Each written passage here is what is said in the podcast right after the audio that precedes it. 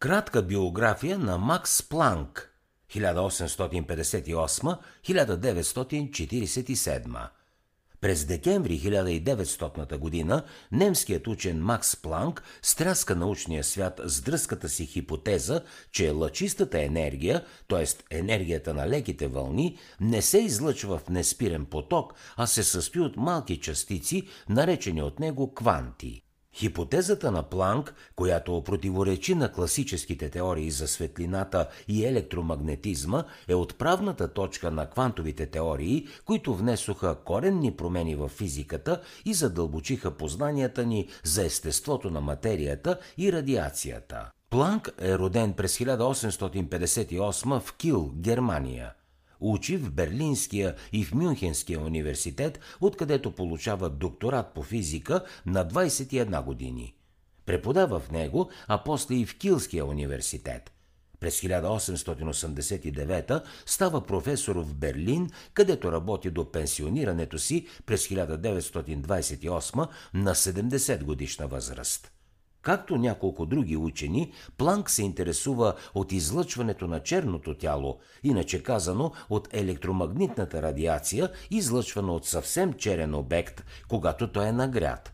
Напълно черен обект е онзи, който не отразява, а поглъща изцяло всяка светлина, попаднала върху него. Физиците-експериментатори са направили старателни измервания на радиацията на подобни обекти, още преди Планк да се залови с този проблем.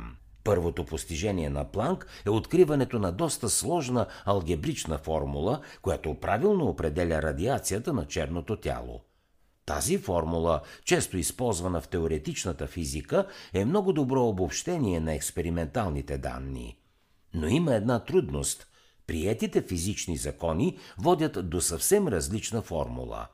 Планк разсъждава задълбочено върху проблема и накрая предлага съвършено нова теория.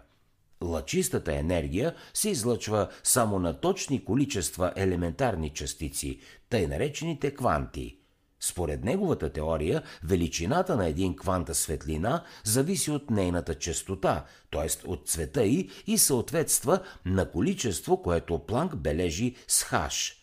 Сега това се нарича константа на Планк. Неговата хипотеза противоречи на преобладаващите до тогава схващания за физиката, но като я прилага, той успява да извлече точна формула за радиацията на черното тяло. Идеята на Планк е толкова революционна, че сигурно щеше да бъде отхвърлена като хрумване на смахнат човек, ако Планк нямаше славата на много сериозен и солиден физик. Колкото и необичайна да изглежда тази теория, на практика тя води до създаването на една точна формула – Отначало повечето физици, а и самият Планк, възприемат хипотезата му само като удобна математическа фикция и нищо повече. Но само след няколко години се оказва, че идеята на Планк за квантите намира приложение при всевъзможни физични явления, а не само при радиацията на черно тяло.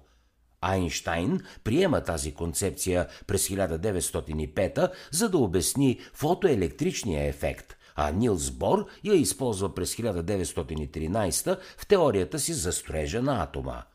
През 1918, когато Планк е удостоен с Нобелова награда, вече е съвсем ясно, че хипотезата му е вярна и има фундаментално значение в физиката. Силните антинацистки възгледи на Планк го поставят в опасност по времето на Хитлер – по-малкият му син е екзекутиран в началото на 1945 година заради участието си в несполучилия офицерски заговор срещу Адолф Хитлер.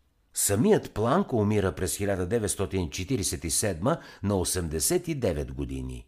Развитието на квантовата механика е може би най-важното научно събитие на 20 век, по-важно дори от двете Айнштайнови теории за относителността. Константата на Планк Хаш има много важно значение и вече е призната като една от двете или трите фундаментални константи в теоретичната физика. За да чуете още резюмета на световни бестселери, свалете си приложението Бързи книги безплатно още сега.